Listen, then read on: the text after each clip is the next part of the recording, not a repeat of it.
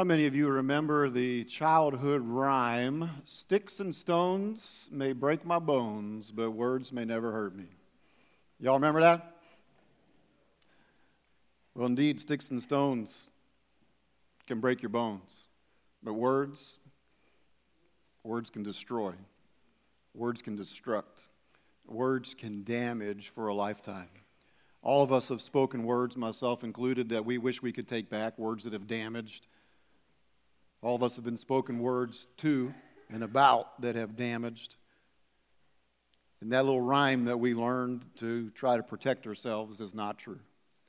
Words are destructive. As we continue in Nehemiah chapter 4, the wall is, we will see, is going to be halfway rebuilt all the way around. The enemy, though, is not happy. The enemy is angry. The enemy is coming against the Jews and he is going to do everything that he can to keep God's glory from being made known, to keep God, those walls from being restored so that God's glory can be restored, and that those all around Jerusalem would know that he is the King of kings and the Lord of lords but yet there's warfare that takes place. And we don't often talk about spiritual warfare in the church anymore these days. The warfare that takes place every time that God's glory is being made known, when, when there's spiritual progress and God's kingdom is expanding, the enemy is always fast at work. And that is certainly the case here. And so, as we go through our text this morning, I want us to see the way that the enemy works that the enemy is slick in what he tries to do, and the enemy will often try to ridicule the workers. Have you ever noticed that when you get serious about your relationship with Jesus, that it seems like indeed all hell breaks loose against you? That the moment that you get serious, the attacks from the enemy come, the, the, the, the fiery darts of the evil one increase in number, they find their mark and they burn with it. Have you ever noticed that?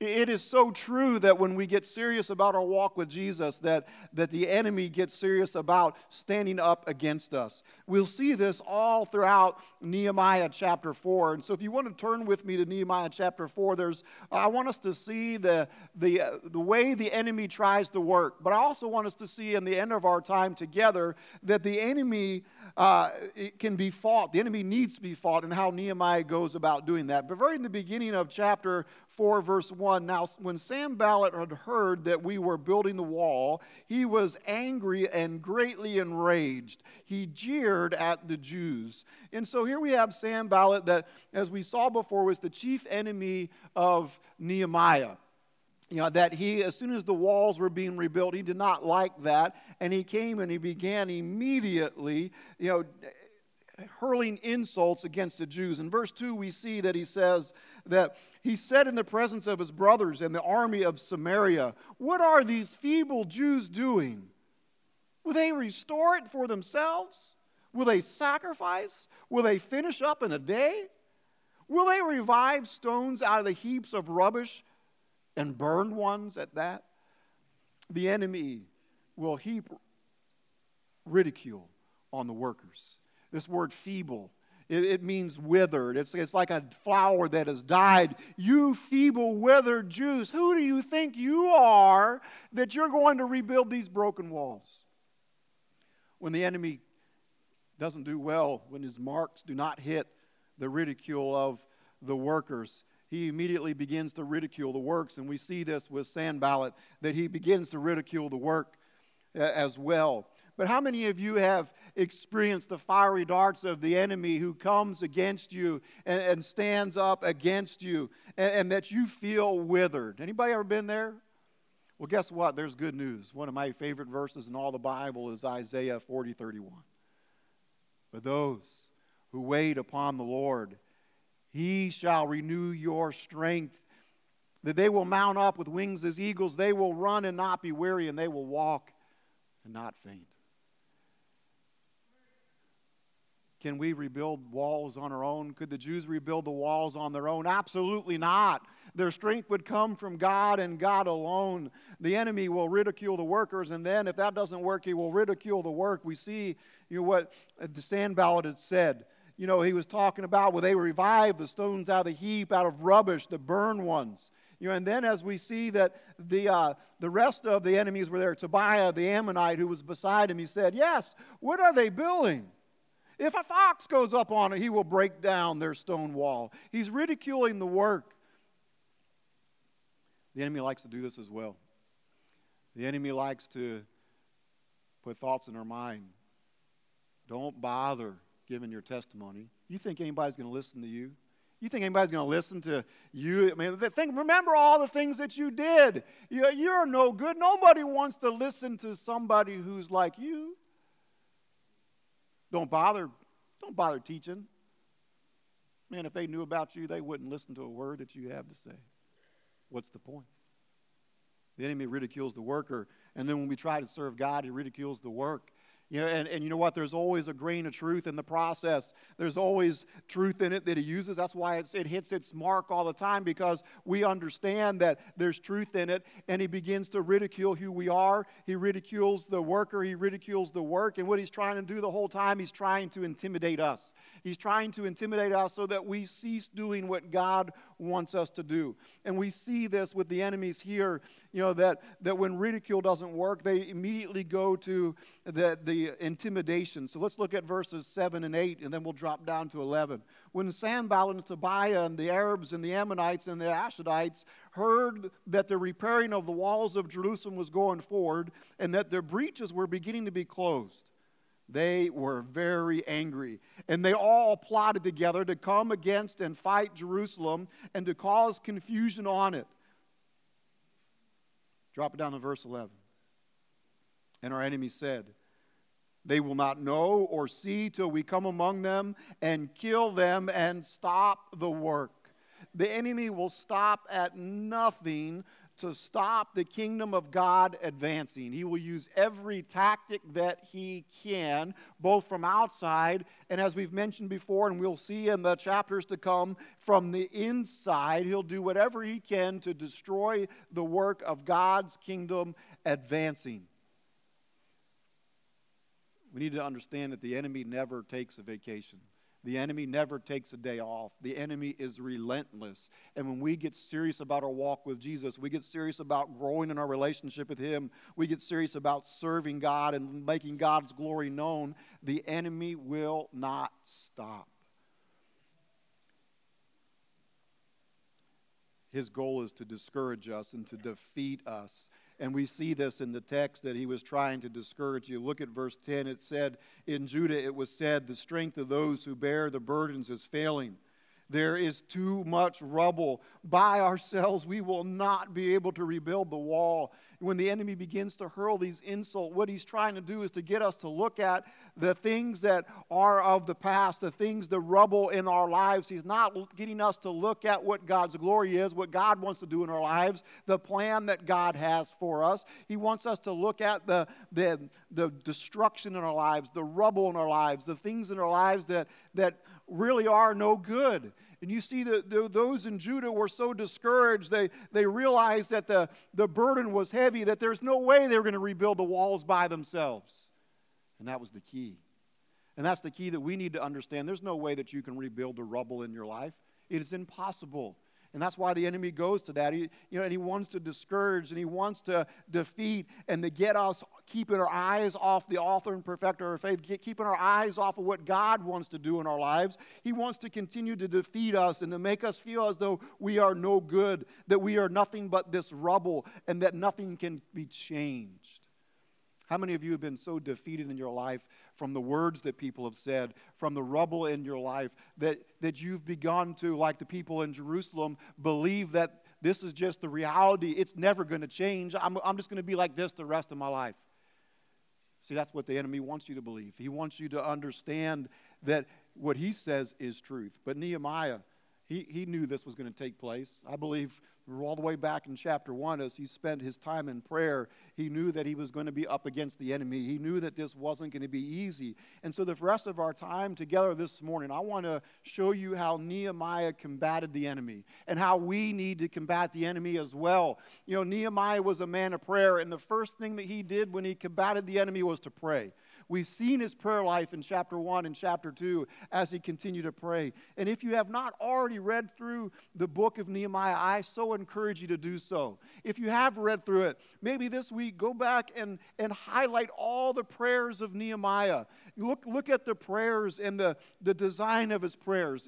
Even this one that we see here in chapter 4, the, the process that he goes through is one worthy of us to memorize. And so as we look at chapter 4, verses 4 and 5, we see, he says, here's how he prays. He says, Hear, O our God, we are despised. He admits where they are. We are despised. The enemy is attacking us. We're discouraged. You know, God knows all, right?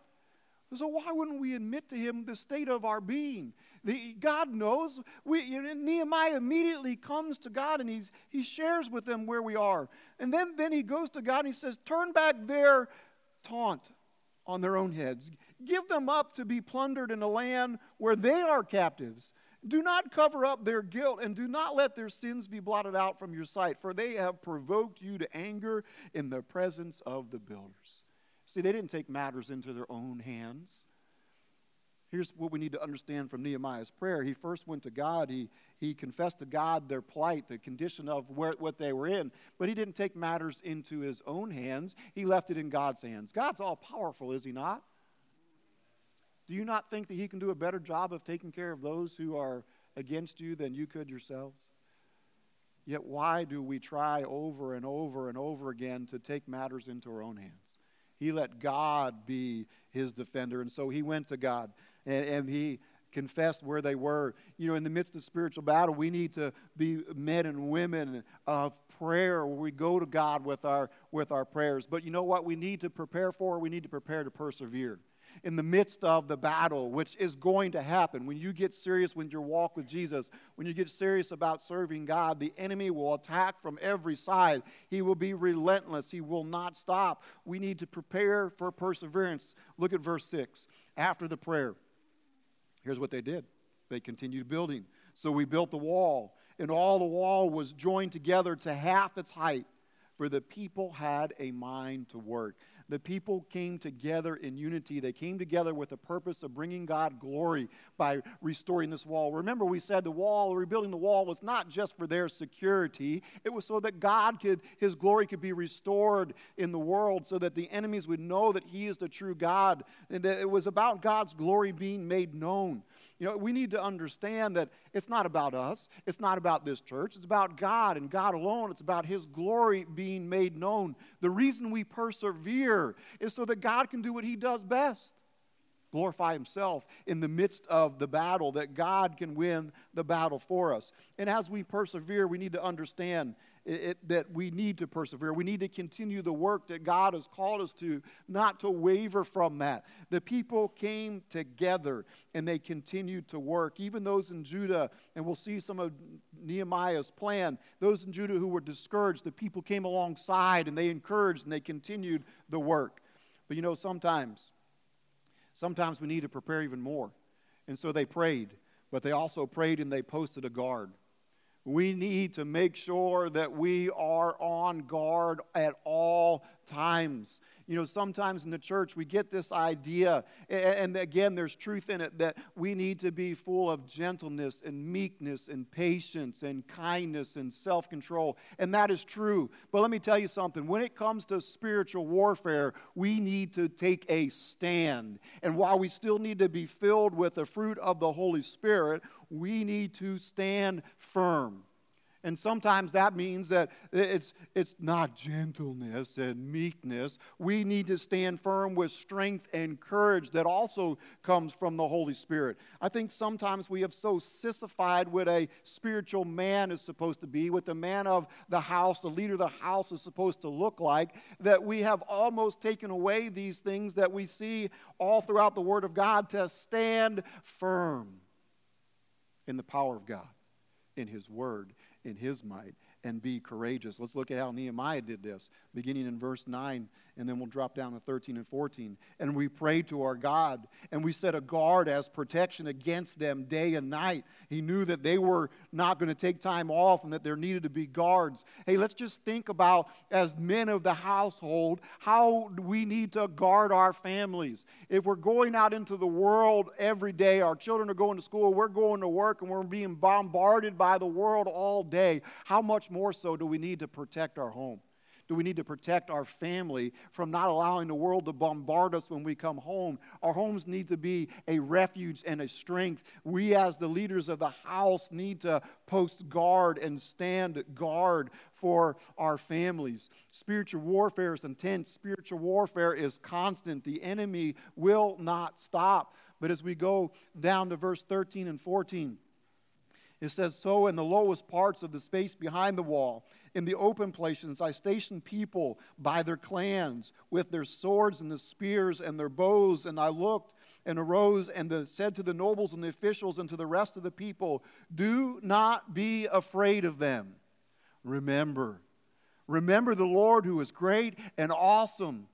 And fight for your brothers and your sons and your daughters and your wives and your homes. Nehemiah knew where they were at the most vulnerability. He, he knew where they needed to post guard the most. You know, spiritual leaders need to understand where we are weakness, where our weaknesses are, and stand guard.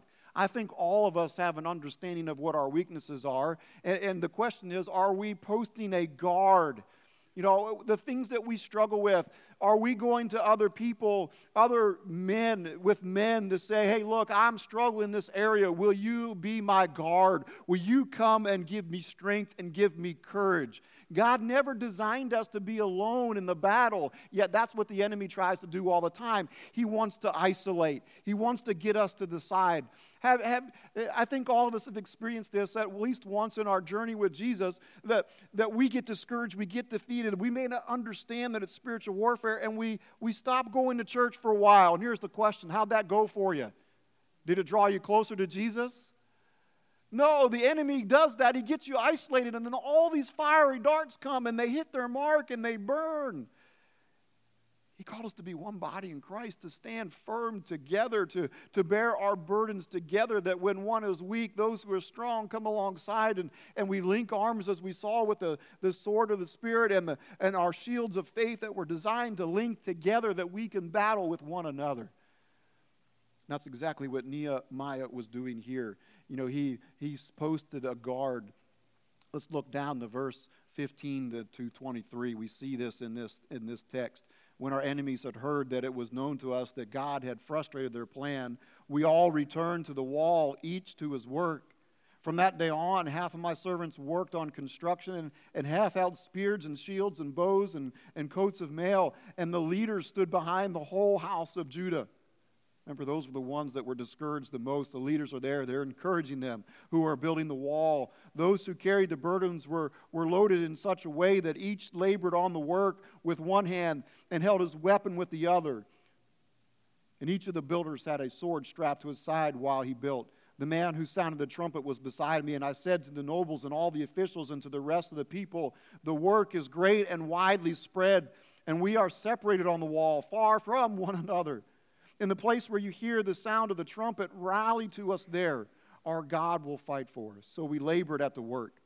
And half of them held spears from the, from the break of dawn to the stars came out. I also said to the people at this time, Let every man and his servant pass the night within Jerusalem, that they may be a guard for us by night and, and may labor by day.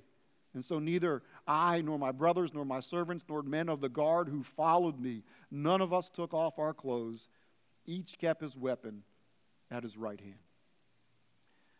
They came together for the purpose of restoring God's glory. They came together to continue the work of what God had put upon their hearts. They came together when those were weak. They stood together and they battled together. You know, in, in today's form of technology, we all have cell phones and different things, the ability to text. You know, and if you haven't already signed up for our, our text messages with church, I encourage you to do that you know, that, that if you were to call the church and say, Look, I am struggling with this, would you please send a message out for the entire church to pray? Within seconds, that message could be church wide and have the entire body praying spiritual warfare prayers for you. When you think about it in the morning, we get, to, we, we get ready to go out. I was talking with this with one of my brothers this week, you know, and, and we, we, we get ready to go out. We brush our hair, even though we have less and less every day, it seems, and we brush our hair and, and we put on makeup. I don't put on makeup, but some of you put on makeup, right? And we stand there in front of the mirror getting ourselves ready. We make sure our belt's on and everything's buttoned right, that it's not buttoned in the wrong holes, and we go out into the world. But spiritually, as my brother said, we go out naked. We don't spend time reading the Word. We don't pray on the armor of God. And, and, we, and we wonder why the fiery darts hit their mark. And when they hit their mark, we're so isolated and we don't share that with one another. We don't, we don't have people in our lives that are, are linking arms with us, that are, we are connected with, that we're doing life with, that we can call and say, hey, brother, or hey, sister, I am struggling today. I need your prayers. We don't have those people in our lives that, that would drop everything and come to, to help because we're not sharing that with them and we're not connecting with them. You know, we come to church on Sundays, you know, and we have time of worship like we are now, and, and we sing songs and then we go. You know, that, that's why God has called us to be a body of believers together, a connected body of believers where we have connected lives with lives. We're doing life together. It's not just about coming on Sunday morning, it's about getting plugged into our, our groups, your Sunday school groups, our small groups, the Bible studies, the other groups that are going on that we do life together so that we can take back what the enemy has taken from us, that the wall can be rebuilt. Here's the reality you can't rebuild a rubble. I can't be rebuild the rubble, but God can. God can take those things that are lives that are, are broken, that are burned, that are damaged. And He can take them through the power of the Holy Spirit, through the unity of the church together, and He can build something that brings Him glory. Want to close by telling you a story about a lady by the name of Margaret. When the story takes place, Margaret is well into her 40s. As a young girl in grade school, uh, she had something so traumatic in her life that happened to her in grade school that she was in counseling. And she's had, she had been in counseling for months and months and months with this counselor. And the counselor thought that she was finally to the point where she was ready to have success and the counselor asked her, Margaret, I want you to go back to that experience in grade school, and I want you to recount exactly what happened. Margaret immediately tensed up and began to have serious anxiety, and she began to recount in incredible detail what took place to her. She remembered the students, she remembered the teachers, she remembered what each child was wearing. You see, Margaret, when she was younger, had a problem with tardiness. You know, it really wasn't her problem, it was her parents' problem of getting her to school on time. And the, their grade school teacher got so frustrated with her tardiness that she, in her frustration, decided that she was going to make an example of poor little Margaret.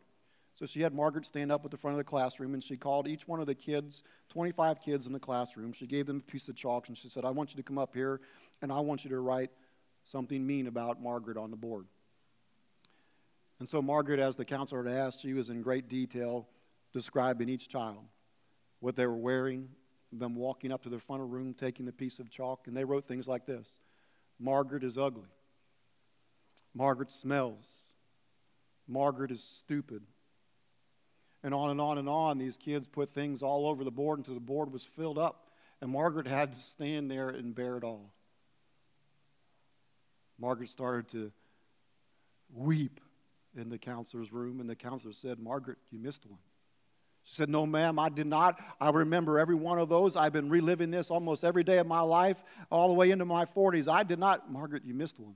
There's one more. He's standing in the back of the room. He's whispering your name, Margaret. Margaret. He's Margaret. He's walking to the front of the room and he's beginning to erase all the things that those kids put on the wall. He's erasing them one at a time. He's taking them all off. Margaret, he's erased the entire board. And now he's writing different things over the board. Margaret,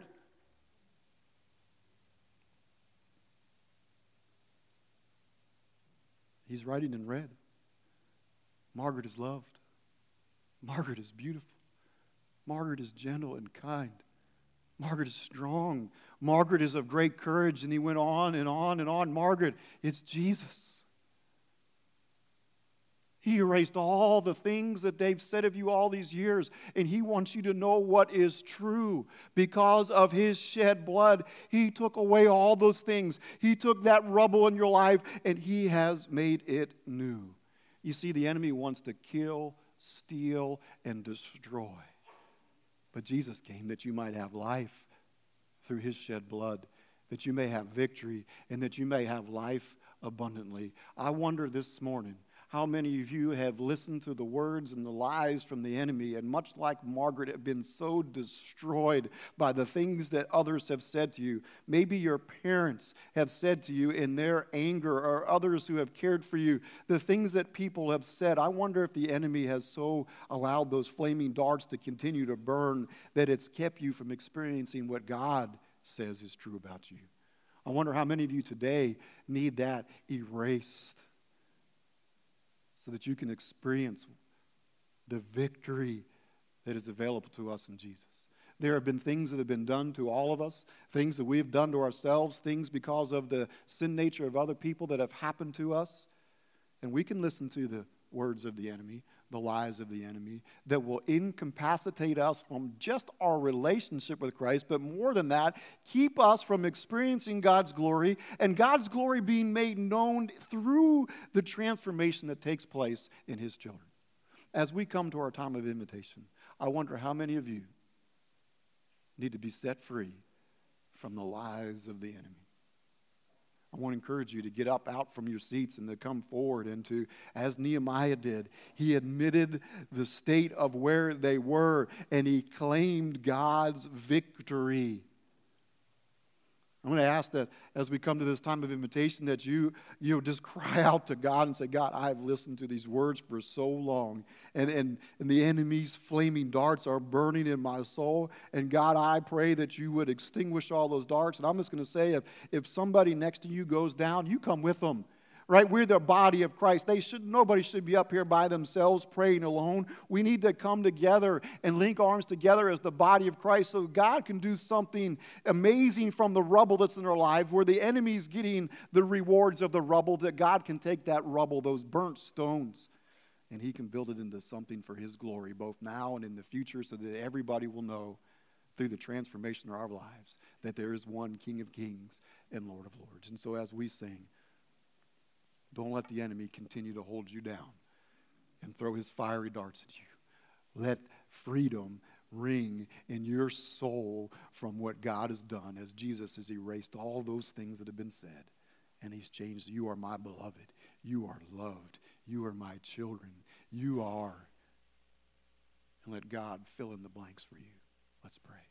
Father, thank you for this morning. I thank you for your word and the example of Nehemiah. I thank you, God, that you can take the rubble and of burnt and broken stones that are crushed, and Lord, that you can restore, you can revive our souls. Lord, you can create in us not just a new heart, but God, you can do things in our lives through the repairing of our lives that no one else can do. God, we can't rebuild the walls, but you can. And God, I pray that individually in lives today, that the lies that we have listened to for years and years and years, God, that you would erase them. Lord, that you would extinguish all the fiery darts of the evil one. And God, that together we come together as the body of Christ. We link arms together. We sound the trumpet and we come running and we encourage one another. We love one another. And then, God, together through what you're doing in our lives, Lord, all the world will know that you are full of glory, that you are full of honor and praise, and Lord, that their lives can be transformed in the same way. So, God, I pray that your Holy Spirit would overwhelm us now in Jesus' name.